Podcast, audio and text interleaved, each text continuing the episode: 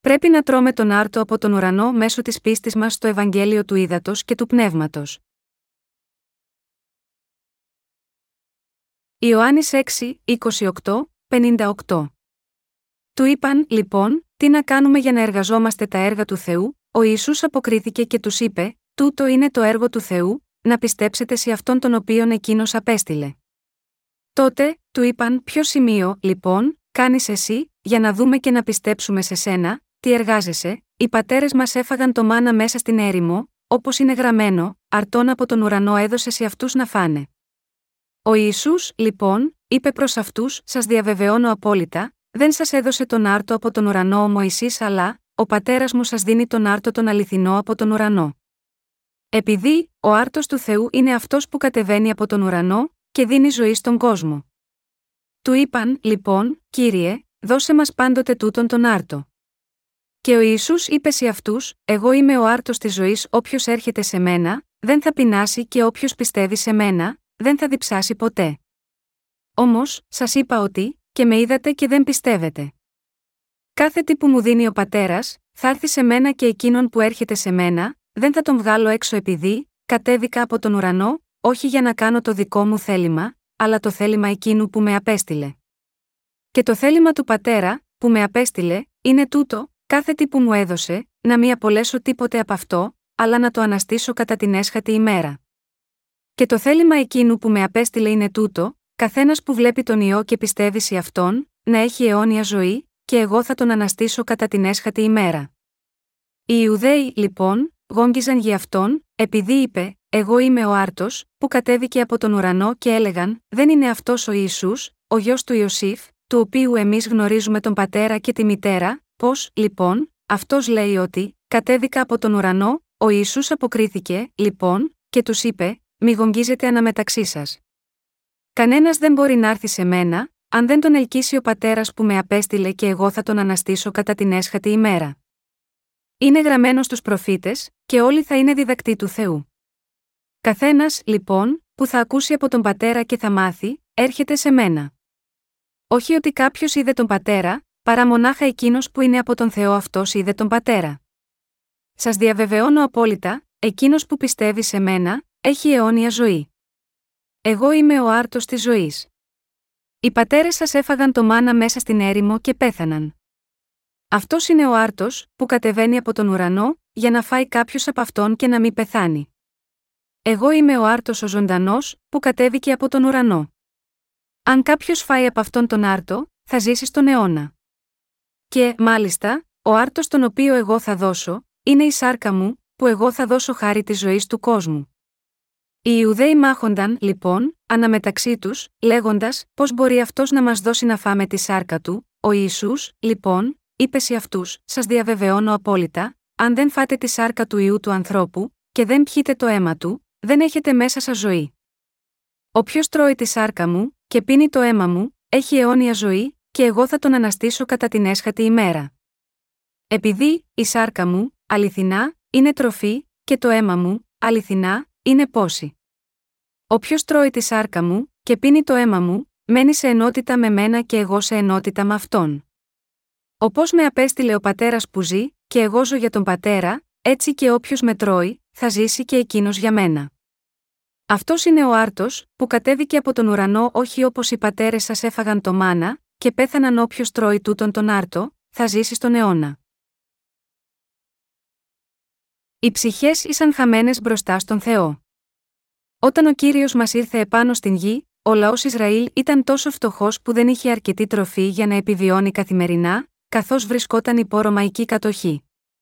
Ο κύριος μας συναντούσε αρρώστους και τους θεράπευε, και έκανε το θαύμα του πολλαπλασιασμού των πέντε άρτων και των δύο ψαριών στο φτωχό πλήθος δίνοντάς τους τροφή για τη σάρκα τους. Βλέποντας το λαό Ισραήλ, ο κύριος μας τον λυπήθηκε. Αισθάνθηκε συμπόνια γάμα γιώτα αυτούς επειδή τους έβλεπε σαν χαμένα πρόβατα, ένα κοπάδι που δεν είχε πειμένα.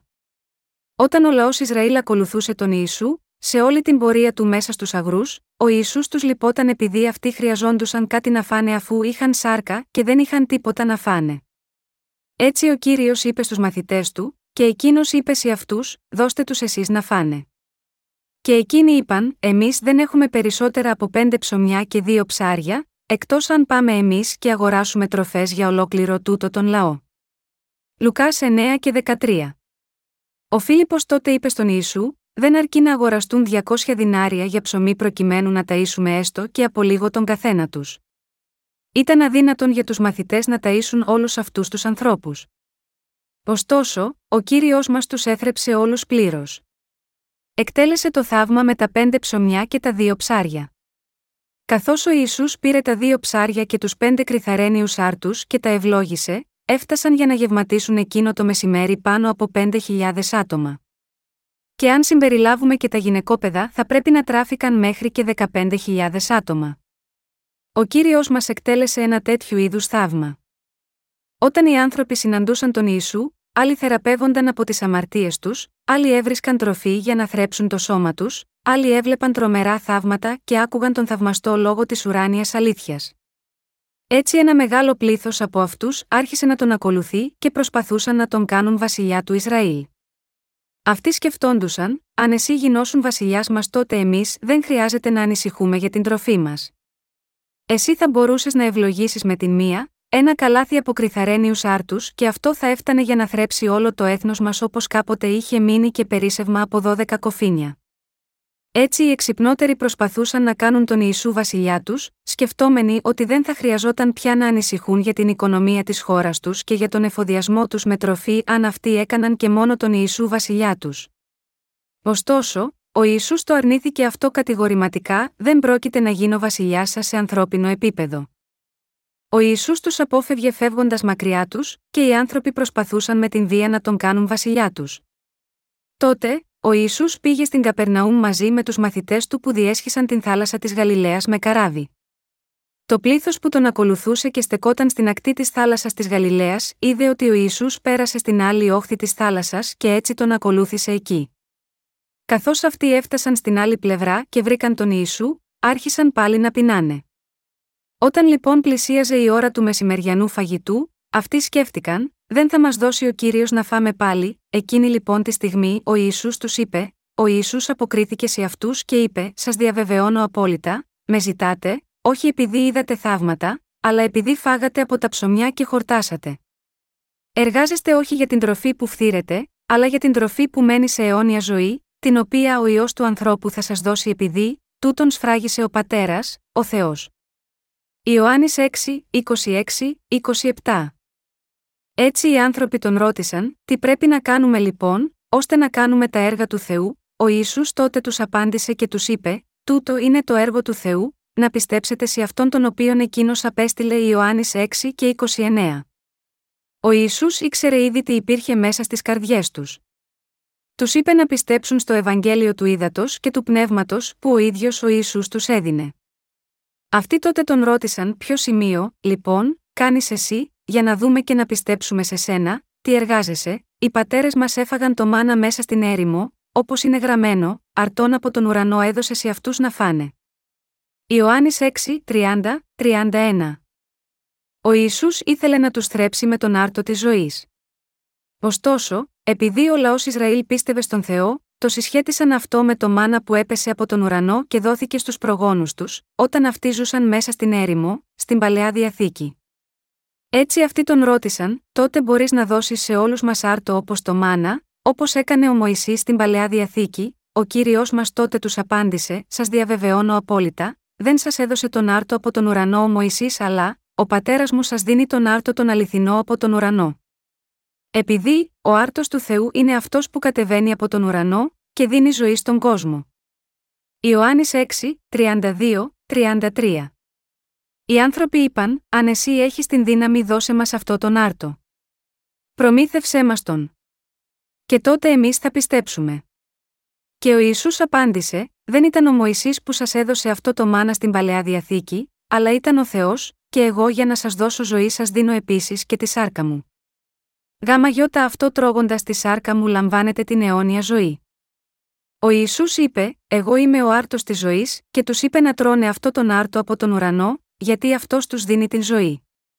τι είδους άρτου είναι αυτός, όταν ο Ιησούς τους είπε ότι το σώμα του ήταν ο άρτος της ζωής, οι άνθρωποι δεν το κατάλαβαν αλλά αναρωτιόνταν γάμα γιώτα αυτό. Καταλάβαιναν τον άρτο που αφορούσε την σάρκα τους, αλλά τι ήταν αυτός ο άρτος της ζωής για τον οποίο αυτός τους μίλησε έτσι ξαφνικά, εδώ, είναι ανάγκη να γνωρίσουμε τον ουσιαστικό λόγο που ο Ιησούς μίλησε για τον άρτο της ζωής. Ο λαός Ισραήλ καθώς ακολουθούσε τον Ιησού παντού, ζητούσε από τον Ιησού τον άρτο για να θρέψει τη σάρκα του. Ο Ιησούς από την άλλη, ήθελε να τους προσφέρει τον άρτο της ζωής. Αυτά τα δύο δεν έχουν καμία σχέση μεταξύ τους. Αυτό που ήθελε ο Ιησούς να τους δώσει δεν ήταν αυτό που εκείνοι αναζητούσαν. Έτσι, όταν ο Ιησούς αναφερόμενος στον εαυτό του, τους είπε: Εγώ είμαι ο άρτος της ζωής, και να τρώτε από τη σάρκα μου, οι άνθρωποι δεν μπορούσαν να τον καταλάβουν. Γάμα γιώτα αυτό ο Ιησούς τους εξήγησε παρακάτω στο Ιωάννης 6, 35, 40, «Εγώ είμαι ο άρτος της ζωής όποιος έρχεται σε μένα, δεν θα πεινάσει και όποιος πιστεύει σε μένα, δεν θα διψάσει ποτέ». Όμως, σας είπα ότι, και με είδατε και δεν πιστεύετε. Κάθε τι που μου δίνει ο πατέρας, θα έρθει σε μένα και εκείνον που έρχεται σε μένα, δεν θα τον βγάλω έξω επειδή, κατέβηκα από τον ουρανό, όχι για να κάνω το δικό μου θέλημα, αλλά το θέλημα εκείνου που με απέστειλε. Και το θέλημα του πατέρα, που με απέστειλε, είναι τούτο, κάθε τι που μου έδωσε, να μην απολέσω τίποτε από αυτό, αλλά να το αναστήσω κατά την έσχατη ημέρα. Ο Ιησούς είναι ο άρτος της ζωής. Καθώς ο Ιησούς περιέγραφε τον εαυτό του ως τον άρτο της ζωής, οι Ιουδαίοι άρχισαν να παραπονιούνται σίγμα αυτόν, λέγοντας Από όσο εμείς γνωρίζουμε, εσύ είσαι γιος του Ιωσήφ, πώς λοιπόν λες ότι είσαι ο άρτος από τον ουρανό, ο άρτος της ζωής, αυτές είναι ανοησίες. Όλοι ξέρουμε την οικογένειά σου. Ο πατέρας σου ο Ιωσήφ και η μητέρα σου η Μαρία ήσαν γείτονές μας, και σε βλέπαμε που μεγάλωνες εκεί μαζί τους. Ο πατέρας σου είναι φίλος μας, πώς λοιπόν εσύ τολμάς να λες ότι είσαι ο άρτος από τον ουρανό, οι πρόγονοι μας έφαγαν το μάνα, εσύ θα μας δώσεις από αυτό το μάνα επίσης, αν είναι έτσι, τότε δώσε μας το μάνα τώρα. Ο Ιησούς τότε τους είπε: Κανείς δεν μπορεί να έρθει σε μένα, αν ο πατέρας δεν μου τον δώσει, και εκείνον που θα έρθει σε μένα θα τον αναστήσω την έσχατη ημέρα. Με άλλα λόγια, ο Ιησούς τους μιλούσε για το πόσο ο Θεός Πατέρας τον είχε στείλει στον κόσμο για να σώσει τους δικούς του. Αλλά αυτοί εξακολουθούσαν να ζητούν από αυτόν άρτο για την σάρκα τους. Γάμα γιώτα αυτό, εκείνος τους είπε, εγώ είμαι ο άρτος της ζωής και αν πιστεύετε σε μένα θα σωθείτε και θα λάβετε αιώνια ζωή, αλλά εσείς δεν πιστεύετε σε μένα παρόλο που με βλέπετε. Πώς μπορούμε να πιστέψουμε σε σένα, ξέρουμε ότι εσύ είσαι γιος του Ιωσήφ, πώς μπορούμε λοιπόν να πιστέψουμε σε σένα, έπρεπε να γίνει κάποιος διάλογος που να έβγαινε νόημα ανάμεσα στον Ιησού και στο λαό Ισραήλ, αλλά βλέπουμε ότι αυτό ήταν αδύνατον, αφού και οι δύο πλευρές υπερασπίζονταν μόνο τη δική τους οπτική. Ο κύριος μας είπε ότι αυτός ήταν ο άρτος της ζωής. Είπε ακόμα και αν οι πρόγονοί σας έφαγαν το μάνα μέσα στην έρημο, όλοι πέθαναν, αλλά αυτό που τους δόθηκε εκεί μέσα στην έρημο δεν τους το έδωσε ο Μωυσής, αλλά ήρθε από τον ουρανό. Αυτός τότε είπε Ιωάννης 6 και 51. Με άλλα λόγια, ο Ιησούς τους έλεγε: Εγώ είμαι ο άρτος από τον ουρανό, και αν κάποιος τρώει από αυτό τον άρτο θα ζήσει για πάντα, στον αιώνα. Ο κύριος είπε ότι η σάρκα του ήταν ο άρτος της ζωής για τον κόσμο. Και ο Ισού είπε ότι οι άνθρωποι πρέπει να τρώνε την σάρκα του. Οι Εβραίοι τότε άρχισαν να διαφωνούν μεταξύ τους σε μεγάλο βαθμό, καθώς αυτοί απλά δεν μπορούσαν να κατανοήσουν τι τους έλεγε ο Ισού.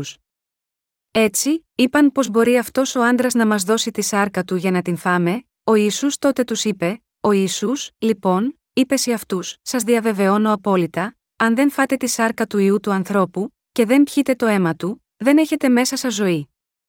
Όποιος τρώει τη σάρκα μου, και πίνει το αίμα μου, έχει αιώνια ζωή, και εγώ θα τον αναστήσω κατά την έσχατη ημέρα. Επειδή, η σάρκα μου, αληθινά, είναι τροφή, και το αίμα μου, αληθινά, είναι πόση. Όποιος τρώει τη σάρκα μου, και πίνει το αίμα μου, μένει σε ενότητα με μένα και εγώ σε ενότητα με αυτόν, όπως με απέστειλε ο πατέρας που ζει, και εγώ ζω για τον πατέρα, έτσι και όποιος με τρώει, θα ζήσει και εκείνος για μένα. Αυτός είναι ο άρτος, που κατέβηκε από τον ουρανό όχι όπως οι πατέρες σας έφαγαν το μάνα, και πέθαναν όποιος τρώει τούτον τον άρτο, θα ζήσει στον αιώνα. Ιωάννης 6, 53, 58 Παρόλα αυτά οι Ισραηλίτες δεν μπορούσαν ακόμα να κατανοήσουν τι αυτός τους έλεγε τελικά. Η σάρκα του Ιησού είναι πραγματική βρώση. Έχουμε αναγεννηθεί τρώγοντας τη σάρκα του Ιησού και πίνοντας το αίμα του.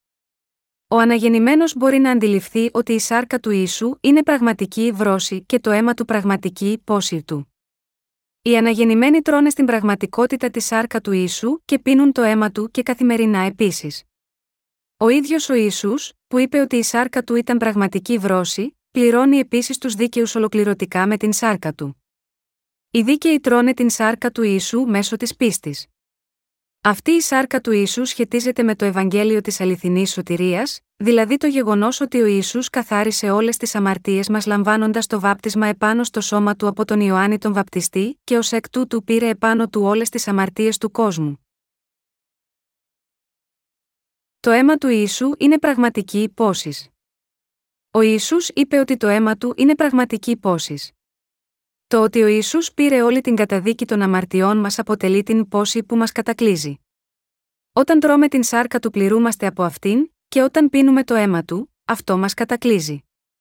Καθώς εκείνοι που πιστεύουν στο βάπτισμα και στο αίμα του Ιησού τροφοδοτούνται από εκείνον μέσω της πίστης, η σάρκα εκείνου γίνεται πραγματικά ο άρτος της ζωής από τη βασιλεία των ουρανών και το αίμα του γίνεται πραγματική υπόσης. Η σάρκα και το αίμα του Ιησού γίνονται αληθινά ο άρτος της ζωής για τους πιστούς. Εσύ και εγώ που πιστεύουμε στον Ιησού ξέρουμε και πιστεύουμε ότι η σάρκα του Ιησού είναι ο άρτος της ζωής. Εδώ, χρειάζεται να είμαστε πολύ προσεκτικοί για να μην παρερμηνευθούμε. Δεν πρέπει να πιστεύουμε ότι ο θάνατος του Ιησού επάνω στον Σταυρό σωματικά, αυτός και μόνο αποτελεί τον άρτο της ζωής. Το ότι ο Ιησούς πέθανε επάνω στον Σταυρό είναι για μας πραγματική υπόσης, αλλά δεν είναι ευρώσεις. Εσύ πληρώθηκες μόνο όταν πίστεψες στο Σταυρό του Ιησού και μόνο, όχι. Όταν εσύ πιστεύεις μόνο στο αίμα του Ιησού που χύθηκε επάνω στον Σταυρό, μπορεί μεν αυτό να σε κατακλείζει καθώς σε απελευθερώνει από την καταδίκη των αμαρτιών που υπήρχαν μέσα στην καρδιά σου, αλλά αυτό δεν είναι όλη σου η καρδιά. Ο Ιησούς αποδέχτηκε όλες τις αμαρτίες μας μέσω του βαπτίσματός του στον Ιορδάνη ποταμό και καθάρισε τις αμαρτίες μας μέσω του ύδατος στο οποίο βαπτίστηκε. Αυτή η σάρκα του Ιησού λοιπόν συνεχίζει να αποτελεί τροφή για σένα και για μένα. Ισχύει αυτό και για σένα επίσης, επειδή ο λαός Ισραήλ ήταν τότε σαρκικός, δεν καταλάβαινε αυτό το γεγονός όταν ακολουθούσε τον Ιησού, όμως εμείς οι αναγεννημένοι όταν διαβάζουμε αυτή την περικοπή καταλαβαίνουμε τι σημαίνει. Είναι γραμμένο, επειδή, η σάρκα μου, αληθινά, είναι τροφή, και το αίμα μου, αληθινά, είναι πόση. Όποιος τρώει τη σάρκα μου, και πίνει το αίμα μου, μένεις σε ενότητα με μένα και εγώ σε ενότητα με αυτόν Ιωάννης 6, 55, 56. Οποιοδήποτε δεν τρώει την σάρκα του γιου του ανθρώπου και δεν πίνει το αίμα του δεν έχει ζωή μέσα του. Αλλά εκείνοι που τρώνε τη σάρκα του κυρίου και πίνουν το αίμα του έχουν την αιώνια ζωή. Τι γίνεται με σένα λοιπόν, εσύ έχεις λάβει την σάρκα του ίσου και το αίμα του, και πώς τα λαμβάνεις, παίρνεις το ένα χέρι του ίσου και το μαγειρεύεις και το τρώ, ή πίνεις το αίμα που βγήκε από το χέρι το έβαλες σε ένα ποτήρι και το ήπιες, πόση σάρκα είχε ο ίσου ώστε να φτάνει να την τρώνε τόσοι άνθρωποι. Αγαπημένοι μου αδελφοί, ξέρουμε ότι ο Ιησούς δεν είπε αυτή την παραβολή με ανθρώπινους όρους. Ο λόγος του Κυρίου είναι πνεύμα και ζωή για μας, Ιωάννης 6, 63. Ο Ιησούς μας έχει δώσει τη σάρκα Του και το αίμα Του. Όποιος δεν τρώει τη σάρκα Του και δεν πίνει το αίμα Του δεν έχει ζωή. Δεν έχει σημασία ποιος είναι αυτός, όποιος δεν έχει τη σάρκα του Ιησού και το αίμα Του δεν έχει ζωή. Δεν έχει σημασία αν κάποιος μπορεί να είναι ο πιο σοφός και μεγαλύτερος θεολόγος, αν δεν έχει την σάρκα και το αίμα του Ιησού μέσω της πίστης, τότε αυτός απέχει πολύ από την αιώνια ζωή. Ο Ιησούς πήρε όλες τις αμαρτίες του κόσμου επάνω στο σώμα του, και σήκωσε όλη την καταδίκη μας χύνοντας το αίμα του επάνω στον Σταυρό. Δίνοντας την σάρκα του και το αίμα του σε όλα τα ανθρώπινα πλάσματα, αυτός έδωσε τη ζωή του σε εκείνους που πιστεύουν ότι εκείνος έχει σώσει αυτούς που πιστεύουν σίγμα εκείνον. Κανείς δεν μπορεί να σωθεί από την αμαρτία αν δεν πιστέψει με την καρδιά του ότι ο ίσου είναι ο δρόμος, η αλήθεια και η ζωή. Ούτε μπορεί να λάβει την αιώνια ζωή. Μόνο εκείνοι που πιστεύουν στον λόγο της αλήθειας, ότι το βάπτισμα του Ιησού, που έγινε στο σώμα του, εξάλληψε όλες τις αμαρτίες του ανθρώπινου γένους και μπορεί να δώσει την αληθινή ζωή από τον Θεό μέσω της πίστης. Εσύ μπορείς να λάβεις αυτή τη ζωή, έχεις γίνει από εκείνους που έχουν φάει την σάρκα του Ιησού και πιει το αίμα του, μέσω της πίστης γινόμαστε τέτοιοι άνθρωποι, που έφαγαν την σάρκα και ήπιαν το αίμα του Ιησού. Από αυτό που ο Ιησούς είπε, το σώμα μου είναι πραγματικά βρώσει, μπορούμε να καταλάβουμε καθαρά ότι αυτός ο λόγος του Θεού είναι πραγματικά μία θαυμάσια αλήθεια. Όταν κάποιος κουράζεται και βαραίνει πνευματικά ζώντας μέσα σίγμα αυτό τον κόσμο, αν αυτός αντιλαμβάνεται ότι στερείται πνευματικής τροφής και σκεφτεί το βάπτισμα του Ιησού, τότε αυτό το βάπτισμα θα γίνει η τροφή της ζωής που θα τον γεμίσει πνευματικά. Η τροφή που ο Ιησούς μας έχει δώσει με την σάρκα του ποτέ δεν ελαττώνεται ούτε στερείται σε κάτι, ώστε να την έχουμε αιώνια, μέρα και νύχτα, σήμερα και αύριο. Το ότι ο Ισού έλαβε το βάπτισμα επάνω στο σώμα του σημαίνει ότι αυτός μέσα στο νερό εξάλληψε όλες τις αμαρτίες του κόσμου και αυτή η σάρκα του Ιησού που σήκωσε επάνω της όλες τις αμαρτίες μέσω του βαπτίσματός του, έγινε πλήρης και πραγματική τροφή για τις ψυχές. Οποιοδήποτε πιστεύει στη σάρκα του Ιησού γεμίζει μέσα στην καρδιά του. Αυτή η πληρότητα δεν είναι σαρκική, αλλά γίνεται μέσα στην καρδιά του. Η ψυχή του γεμίζει και ενισχύεται. Ενδυναμώνει τόσο πολύ που αν κάποιος δεν είναι αναγεννημένος απλά δεν μπορεί να το καταλάβει ή να έχει την εμπειρία του λόγου της αλήθειας. Κατά την εποχή της πρώτης Εκκλησίας, οι χριστιανοί περνούσαν τη ζωή της πίστης τους, κρυβόμενοι στις κατακόμβες για να γλιτώσουν από τους διωγμούς που γίνονταν. Βλέποντας το αυτό, πολλοί Ρωμαίοι τους κατηγορούσαν ότι αυτοί ήσαν κανίβαλοι που έτρωγαν τη σάρκα του Ιησού και έπιναν το αίμα του κυριολεκτικά. Μη γνωρίζοντας τον λόγο του Θεού, οι Ρωμαίοι πίστευαν λανθασμένα ότι οι χριστιανοί συγκεντρώνονταν καθημερινά για να θυσιάζουν ανθρώπους τρώγοντας τη σάρκα τους και πίνοντας το αίμα τους. Έτσι τους δίωκαν με βίαιο τρόπο. Για όσους δεν είναι αναγεννημένοι, είναι απλά αδύνατον να κατανοήσουν ότι η σάρκα του Ιησού είναι βρώσει. Η Καθολική Εκκλησία έχει τα δικά της λανθασμένα δόγματα σχετικά με την σάρκα του Ιησού. Σύμφωνα με το καθολικό δόγμα της μετουσίωσης, όταν κάποιος τρώει τον άρτο του δείπνου, τρώει τη σάρκα του Ιησού. Οι Καθολικοί πιστεύουν ότι όταν ο ιερέας ευλογεί τον άρτο κατά τη διάρκεια της θείας κοινωνίας, αυτός ο άρτος μετουσιώνεται σε σάρκα του Ιησού, και έτσι αυτοί τρώνε την σάρκα του Ιησού. Γάμα γιώτα αυτό κατά τη διάρκεια του δείπνου, όταν αυτοί τρώνε τον άρτο, πιστεύουν ότι απλά τρώνε την σάρκα του Ιησού. Αυτό, ωστόσο, δεν είναι η σάρκα του Ιησού. Η σάρκα του Ιησού τρώγεται μόνο διά της πίστεως. Κάποιος τρώει την σάρκα του Ιησού μόνο όταν πιστεύει στο βάπτισμά του και στον σταυρό του. Μόνο πιστεύοντας στο Ευαγγέλιο του ύδατο και του πνεύματος μπορούμε να τρώμε την σάρκα του Ιησού και να πίνουμε το αίμα του. Μόνο όταν πιστεύουμε σίγμα αυτό τον λόγο αυτός γίνεται τροφή και ζωή για μας. Ο Ιησούς είναι ο γιο του Θεού που ήρθε εδώ κάτω από την βασιλεία των ουρανών.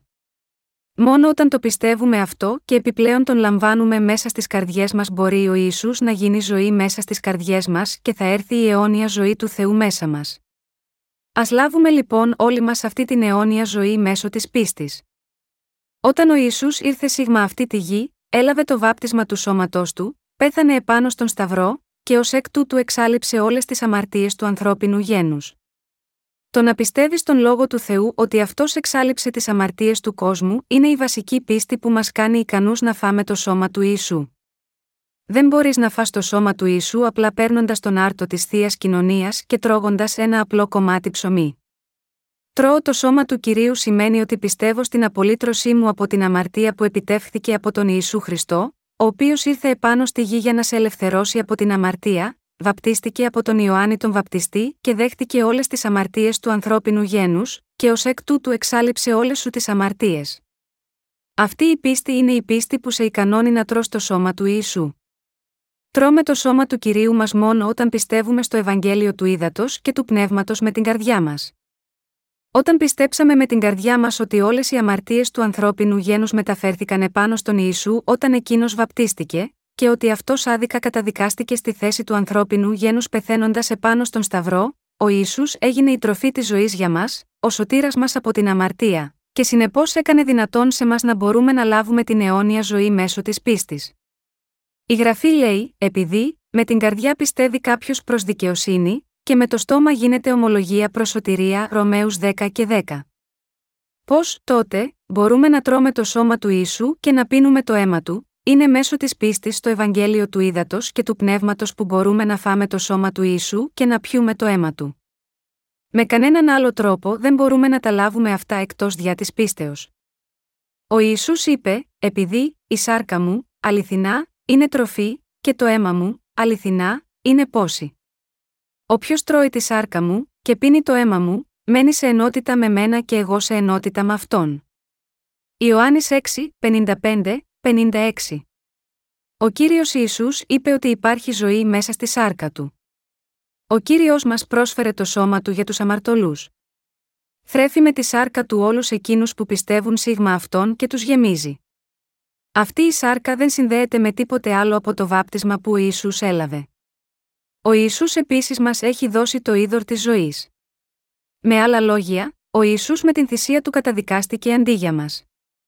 Κάνοντας το αυτό, αυτός απολύτρωσε τις καρδιές μας, επειδή εκείνος πήρε κάθε καταδίκη για τις αμαρτίες μας. Είναι επειδή ο κύριος μας, έδωσε το σώμα του σε όλο το ανθρώπινο γένος με το βάπτισμά του, την πνευματική αυτή τροφή της ζωής, που εμείς πληρωνόμαστε τρώγοντας την σάρκα του, με αυτό που καλείται βάπτισμα του Ιησού.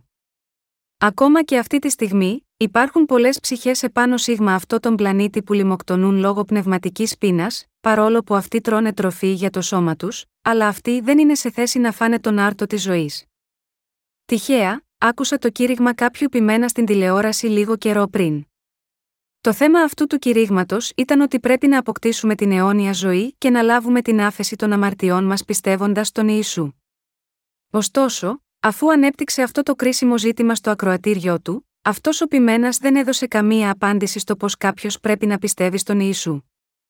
Χρησιμοποίησε το Ιωάννης 6, 28, 58 στο κήρυγμά του, αλλά δεν είχε καμία ιδέα στο πώς να ερμηνεύσει αυτή την περικοπή. Ενώ αυτός κήρυτε για μισή ώρα, αυτός μπορούσε μόνο να δημιουργεί ερωτήματα χωρίς να δίνει απαντήσεις. Αυτό επειδή ο ίδιος δεν ήξερε την απάντηση. Ένα πραγματικό κήρυγμα θα πρέπει να εξηγεί και να απαντάει στο πώς κάποιος μπορεί να λάβει την άφεση της αμαρτίας του, πώς μπορεί να ζήσει τη ζωή της πίστης σωστά, και πώς μπορεί να βιώνει μια σωστή ζωή. Κόμμα και επιμένε που είναι αναγεννημένοι δεν ξέρουν πώς είναι να τρέφεται κάποιος με το σώμα του Χριστού. Δάμα γιώτα αυτό το λόγο και ο πειμένα αυτός έκανε μόνο ερωτήσεις προς το ακροατήριο όσο εκείνος κήρυτε για μισή ώρα, πώς πρέπει να ζούμε, τι πρέπει να πιστεύουμε, ένα τέτοιο κήρυγμα έκανε τους χριστιανούς που ήσαν αμαρτωλοί, να αισθάνονται πιο αμαρτωλοί, οδηγώντας τους σε μια φαρισαϊκή πίστη. Όταν ένας πειμένα κάνει ένα κήρυγμα, πρέπει να δίνει και τις απαντήσεις σε αυτά που κηρύττει, γιατί έτσι μόνο μπορούν οι ακροατές να τρώνε πνευματική τροφή και να χορταίνουν. Αν κηρύττει χωρίς ο ίδιος να ξέρει την απάντηση σίγμα αυτό που ρωτάει, πώς μπορεί το κήρυγμά του να λέγεται κήρυγμα, έτσι δεν είναι φίλοι μου, υπάρχουν πάρα πολλοί άνθρωποι που αυτή τη στιγμή λιμοκτονούν από αυτή την πείνα. Υπάρχουν δύο είδη τροφής, το ένα είδος αφορά το σώμα μας και το άλλο το πνεύμα μας. Όπως γνωρίζουμε πολύ καλά εσύ και εγώ, η τροφή για το σώμα μας αποτελείται από προϊόντα που είναι βρόσιμα και προέρχονται από την γη. Αλλά την πνευματική τροφή μπορούμε να την λάβουμε μόνο όταν τρώμε το σώμα του Ιησού. Όμικρον με τόνο, τι παράγει η γη δεν μπορεί να αποτελέσει πνευματική τροφή. Η πνευματική τροφή από τον ουρανό είναι το σώμα του Ιησού. Μόνο όταν τρώμε το σώμα του Ιησού τρώμε αυτή την πνευματική τροφή, και μόνο όταν λαμβάνουμε το σώμα και το αίμα του Ιησού λαμβάνουμε την αιώνια ζωή. Ωστόσο, υπάρχουν πάρα πολλοί χριστιανοί που δεν έχουν αντιληφθεί ακόμα γιατί ο Ιησούς ήρθε πάνω σίγμα αυτή τη γη. Με το βάπτισμά του ο Ιησούς έγινε ο σωτήρας που εξάλληψε τις αμαρτίες των ανθρώπων και προσφέροντας το σώμα του ως θυσία σε μας, μας έδωσε την αιώνια ζωή. Το γεγονός ότι αυτός μας έσωσε από την αμαρτία με το βάπτισμά του και έχισε το αίμα του αποτελεί την πνευματική μας τροφή. Παρόλα αυτά, πολλοί άνθρωποι δεν πιστεύουν στο βάπτισμα που ο Ιησούς έλαβε όταν ήρθε επάνω στη γη αυτή. Αντιθέτως, αυτοί γνωρίζουν μόνο ότι ο Ιησούς καταδικάστηκε επάνω στον Σταυρό και αναστήθηκε από τους νεκρούς. Ακόμα και σήμερα, αυτοί υποφέρουν γάμα γιώτα αυτό το γεγονός μη έχοντας αντιληφθεί ότι ο Ιησούς, με το βάπτισμά του όταν ήρθε σίγμα αυτή τη γη, καθάρισε όλες τις αμαρτίες εκείνων που θα πίστευαν σίγμα εκείνων. Πώς θα μπορούσε αυτό να συμβεί; Οι άνθρωποι έχουν πείνα.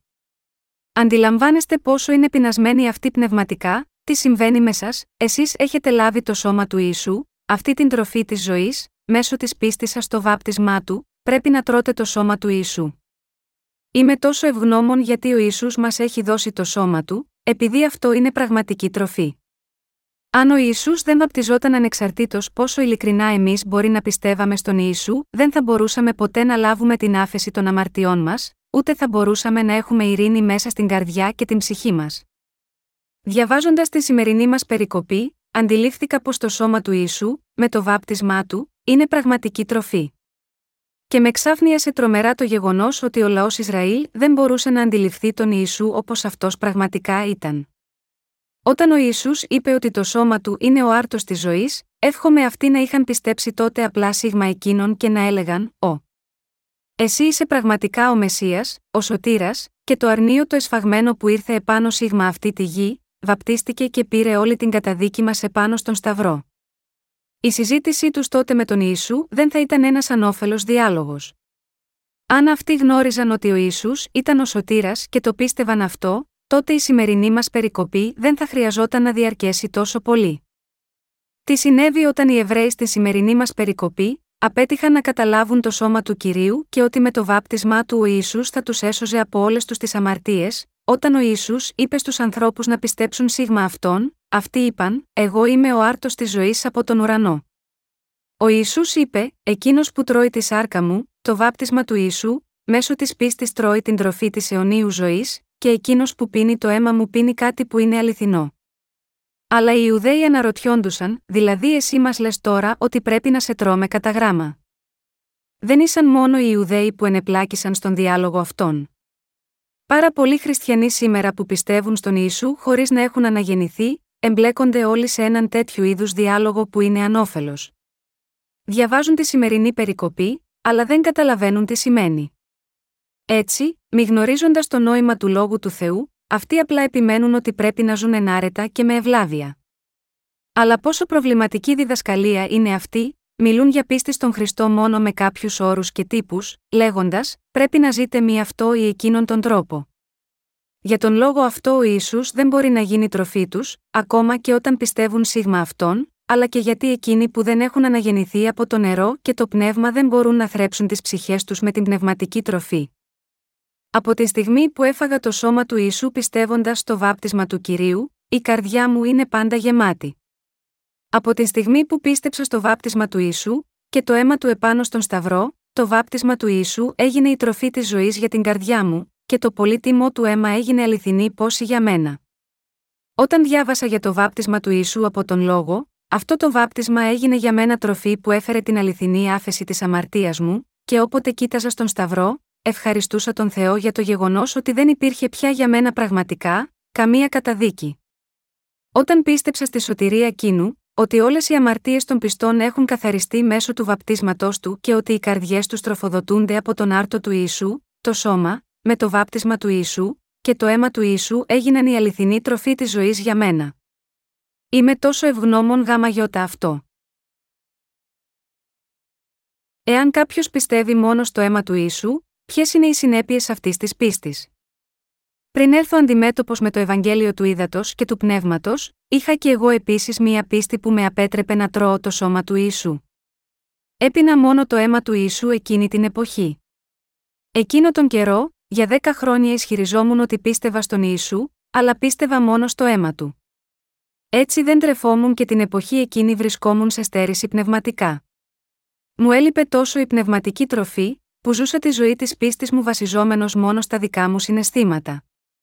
Εκείνο τον καιρό, καθώς δεν είχα αληθινή ειρήνη μέσα στην καρδιά μου, έψελνα απλά τους ύμνους χωρίς όμως να τους απολαμβάνω. Δεν είχε καθόλου ενδιαφέρον και έψελνα χωρίς να τον νιώθω. Ήμουν τόσο πεινασμένος και διψασμένος πνευματικά που έψελνα με φανατισμό σαν κάποιος που βρισκόταν σε αφύπνιση. Τότε χωρίς να το καταλαβαίνω, βυθιζόμουν μέσα μου συναισθηματικά και καθώς έψελνα ύμνους γεμάτο στόμφο, αισθανόμουν έναν διακαή πόθο να υπηρετήσω τον κύριο. Ωστόσο, αυτό διαρκούσε μόνο για λίγο, και όταν σταματούσα να ψέλνω, αισθανόμουν άδειος και αισθανόμουν αυτή την πείνα ξανά μέσα μου. Ακόμα και όσο δοξολογούσα, δεν ήμουν καθόλου γεμάτος, και είχα ένα αίσθημα καινού συνέχεια μέσα μου. Αν εμείς πιστεύουμε μόνο στο αίμα του ίσου, αυτός δεν μπορεί να γίνει τροφή για τις ψυχές μας. Έτσι, όταν ερχόμουν στην εκκλησία για να τραφώ, Αντί γάμα γιώτα αυτό πεινούσα ακόμα περισσότερο, και αναζητούσα ικανοποίηση, και κατέληγα να πηγαίνω από τη μία συμπροσευχή στην άλλη, και από τη μία σύναξη αναζωπήρωσης στην άλλη. Το αποτέλεσμα της πίστης μόνο στο αίμα του ίσου ήταν κάτι ψυχρό στην καλύτερη περίπτωση, αν δεν ήταν συνεχώς κάτι άδειο. Αυτό επειδή μέσα στην καρδιά μου δεν υπήρχε ούτε η αληθινή πίστη ούτε το αληθινό νερό της ζωής. Ωστόσο, τώρα που είχα φάει το σώμα του Ιησού, τον λόγο της αλήθειας με τον οποίο ο Ιησούς καθάρισε όλες μου τις αμαρτίες με το βάπτισμά του, το κενό μέσα από την καρδιά μου εξαφανίστηκε. Τώρα, η αληθινή ζωή υπερχιλίζει μέσα στην καρδιά μου. Τώρα μπορώ να συμμερίζομαι το νερό της ζωής με τον καθένα. Ο Ιησούς έπλυνε τις αμαρτίες μας με το σώμα του. Από τη στιγμή που αντιλήφθηκα ότι όλες μου οι αμαρτίες είχαν μεταβιβαστεί επάνω στον Ιησού με το βάπτισμά του, η δίψα της καρδιάς μου έσβησε. Από τη στιγμή που κατάλαβα ότι ο Ιησούς καταδικάστηκε επάνω στο Σταυρό στη δική μου θέση, και από τη στιγμή που πίστεψα ότι ο Ιησούς δέχτηκε όχι μόνο τις δικές μου αμαρτίες, αλλά και όλες τις αμαρτίες όλου του ανθρώπινου γένους, όταν εκείνος βαπτίστηκε, έγινα πλήρης. Αυτό επειδή εκείνη τη στιγμή εγώ έλαβα πραγματικά τη ζωή. Είναι γραμμένο, OKYPIO σίγμα είναι ο ποιμένας μη τύπτε δεν θα στερηθώ.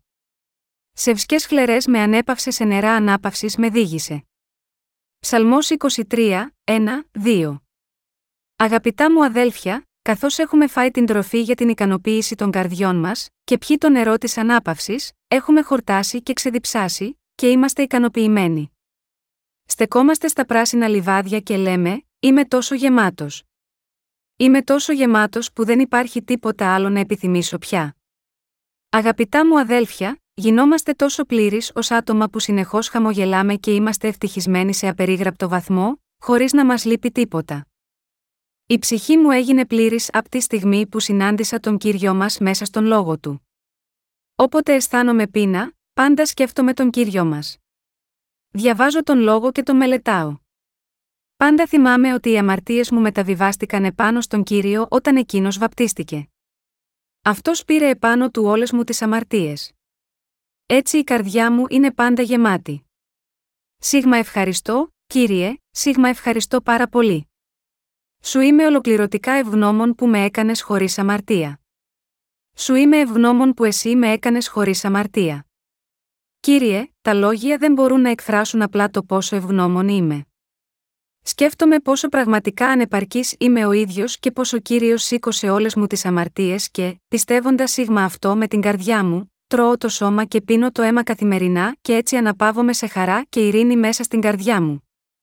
Ζούμε τρώγοντας και τροφή για τις ψυχές μας. Όχι μόνο εγώ, αλλά και εσύ επίσης έχεις τη σωτηρία όταν πιστέψεις στο βάπτισμα που έκανε ο Ιησούς. Προσφέροντας το σώμα και το αίμα του, ο Ιησούς μας έχει θρέψει με τον άρτο της ζωής, φέρνοντάς μας πίσω στη ζωή από την αμαρτία. Εμείς πιστεύουμε σίγμα αυτό. Πιστεύουμε ότι με το βάπτισμά του και το αίμα του, ο Ιησούς μας έσωσε όλους, ενώ ήμασταν καταδικασμένοι να πεθάνουμε χωρίς πνευματική τροφή. Έτσι δεν είναι πιστεύοντας το βάπτισμα του Ιησού και στο αίμα του, τρώμε το σώμα του και πίνουμε το αίμα του.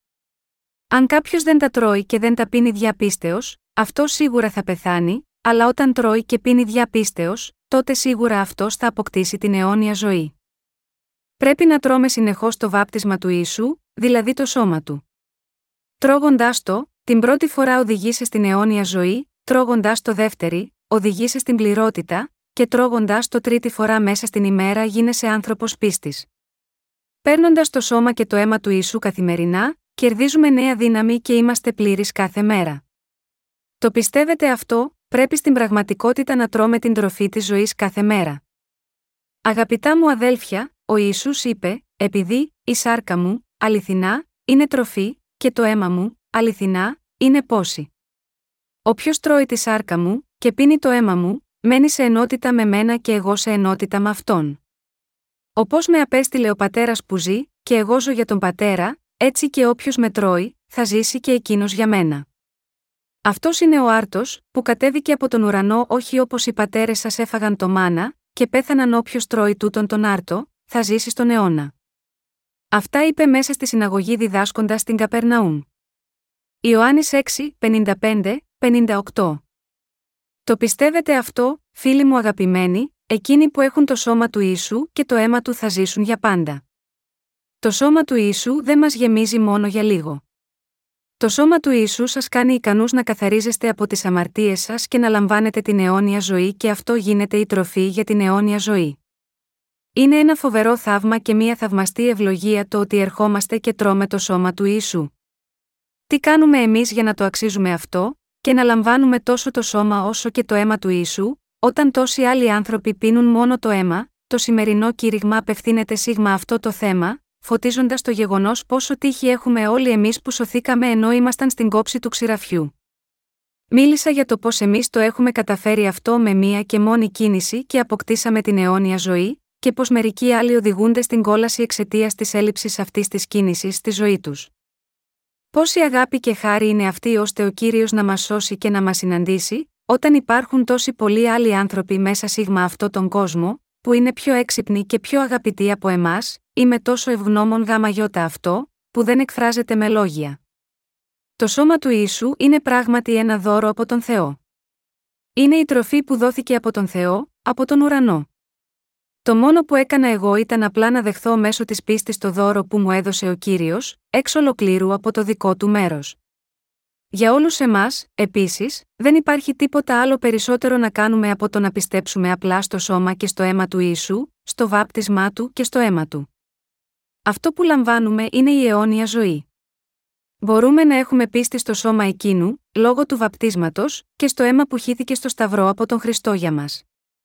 Αυτό, μας δίνεται από τον Θεό μας, όχι εξαιτίας της καλοσύνης μας, ούτε των αγαθών έργων μας, ούτε επειδή εμείς είμαστε για κάποιο λόγο πιο άξιοι από κάποιους άλλους. Πιστεύουμε ότι αυτό γίνεται επειδή ο Θεός έδειξε έλεος σε μας και μας αγάπησε, επειδή αυτός μας έδωσε το δώρο της σωτηρίας και της αιωνίου ζωής, όλα αυτά από το δικό του μέρος εξ ολοκλήρου. Ο Θεός Πατέρας μας οδήγησε στη σωτηρία, όπως είναι γραμμένο, κανένας δεν μπορεί να έρθει σε μένα αν δεν τον ελκύσει ο πατέρας μου. Ο Θεός Πατέρας μας έλκυσε και μας οδήγησε στο δρόμο για την αιώνια ζωή, στην Εκκλησία που είχε την σωστή διδασκαλία για το σώμα και το αίμα του κυρίου και μας έκανε να φάμε το σώμα του ίσου και να λάβουμε την αιώνια ζωή. Όταν έρθει η ώρα που αυτή η γη θα καταστραφεί, εμείς θα έχουμε τον ουρανό. Δεν έχουμε λοιπόν να ανησυχούμε για τίποτα. Η γραφή λέει, και καθώς είναι αποφασισμένο στους ανθρώπους μια φορά να πεθάνουν, ύστερα δε από τούτο είναι κρίση εύρ. 9 και 27 Το ότι ο Θεός μας κάνει να ζήσουμε για πάντα σημαίνει ότι αυτός μας έκανε να μην έχουμε τέλος σαν φθαρτές υπάρξεις, ενώ η ζωή μας σίγμα αυτόν τον κόσμο είναι σαν την πρωινή άβρα που εξαφανίζεται σε ανύποπτο χρόνο. Και για να απολαύσουμε την αιώνια ζωή και να ζήσουμε για πάντα, ο Ιησούς μας έκανε λαό του Θεού, τρέφοντάς μας με το σώμα και το αίμα του. Όλοι εκείνοι που πιστεύουν στο σώμα και το αίμα του Ιησού, που τρώνε αυτή τη σάρκα και πίνουν αυτό το αίμα, θα ζήσουν αιώνια. Αγαπητοί μου φίλοι, μπορούμε να φάμε και να πιούμε το σώμα και το αίμα οποιαδήποτε στιγμή μέσω της πίστης. Στην Εκκλησία του Θεού, μπορούμε πάντα να τρώμε και να πίνουμε πνευματική τροφή. Ο κύριος μας έδωσε το σώμα και το αίμα του για να μας δώσει την αιώνια ζωή και την αιώνια τροφή. Το σώμα του Ιησού αντιπροσωπεύει το βάπτισμα του Ιησού με το οποίο καθάρισε όλες τις αμαρτίες μας και το αίμα του Ιησού ήταν η τιμωρία των αμαρτιών μας, τις οποίες σήκωσε μέσω του βαπτίσματός του. Πιστεύοντας το σώμα και το αίμα του Ιησού, του γιου του Θεού από τον ουρανό, λαμβάνουμε την άφεση των αμαρτιών μας και αποκτούμε την αιώνια ζωή.